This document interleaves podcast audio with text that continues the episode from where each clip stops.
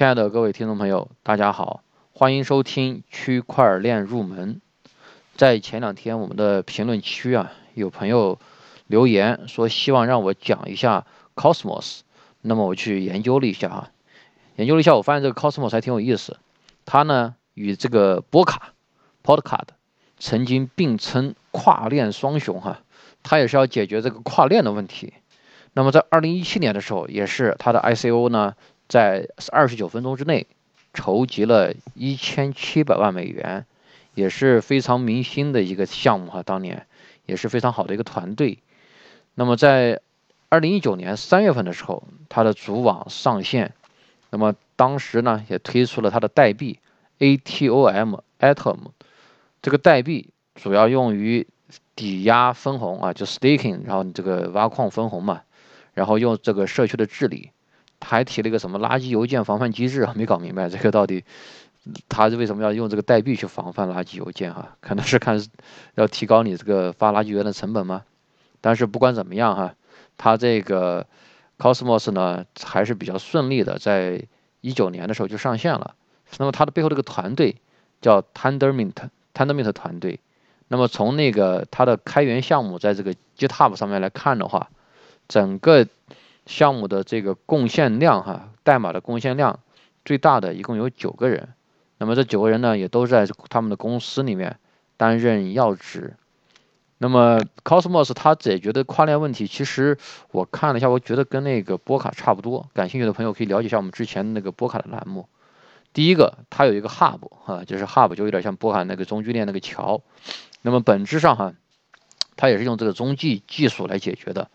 这个 hub 呢，其实是呃一个官方在进行维护，被当做它是跨链消息的一个大的一个信息中心。然后它还有一个呃区域叫做 zone，zone 这个东西呢，它其实就相当于是一个平行链，它通过这个参与到 Cosmos 网络中的这种不同的方向去开发不同的应用，然后允许不同类型的区块链啊，通过 zone 这个东西来来加入。到整个网络中形成互联互通。那么说到互联互通，它有个跨链的这个通讯协议，叫做 IBC 啊，就是就叫做 Inter Blockchain Communication Protocol，在各个就是跨链通讯协议，它呢是在各个应用链啊，就各个 zone 之间去呃实现通讯的，去交换它的这个代币的哈。那么它采取的这个算法哈，是基于这个 POS 这样的一个。权益证明的一个共识算法，然后呢，T T Tendermint 这个团队呢，也是第一个在这个协议里面引入拜占庭容错 BFT 这样的一个共识协议的一一个团队，因为他们团队的创始人之前就是在研究 BFT 这样的一个东西的一个应该是密码学的一个专家吧，呃，波卡平行链对吧？跟这个。COS Cosmos 它们之间的不同在于什么呢？就不同在于波卡它这个平行链，它是主链的一个呃提供的一个基础上的一个基础设施长长出来的。那 Cosmos 呢，它每条链其实都跟主链就更独立一点，它们有有所不同哈。这个是在他们的一个访谈栏目中他们自己说的。那么 Cosmos 它的这个最近的一一一整年时间就没看到它有什么太好的进展，所以它的这个币价哈。也是一直就没有上去，一直在那停着的。因为为什么呢？在二零二零年的二月份的时候，他闹出了一个很大的一个事情，就是他的创始人的离职风波。那么当时呢，创始人离职这个事情在网上炒的是沸沸扬扬的，然后说他带着另外几个人的一个创始团队几个人去做了另外一个项目。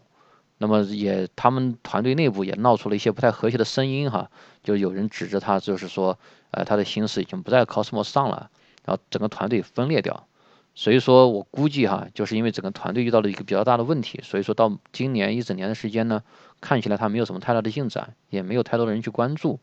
我估计是不是因为这个核心的几个人看的这个 Cosmos 这个事情好像行不太通，对吧？他们就及早的掉头了。但是呢，这个也不防范他这个曾经他发出来的二点四亿枚这个 Atom 这个币哈。现在还是在这个呃交易所上挂着的，那么大概是目前的价格哈是七美元一枚，那么整个市值应该他们也是在十十五亿到二十亿之间吧。这个看起来还是应该是有实力、有资金去进一步去完成这个事情的哈。那么 OK，今天这个就是对 Cosmos 的一个简单的介绍。呃，通过种种迹象表明哈，看起来应该是波卡，我个人感觉应该是波卡，看起来应该是在这个问题上走的解决的更好，走得更远一点。那 Cosmos 它的这个核心团队这个离职这个事情还是蛮大的一个影响。好了，希望今天的分享对你有所帮助。喜欢就点赞并转发吧，谢谢收听，下期栏目再会。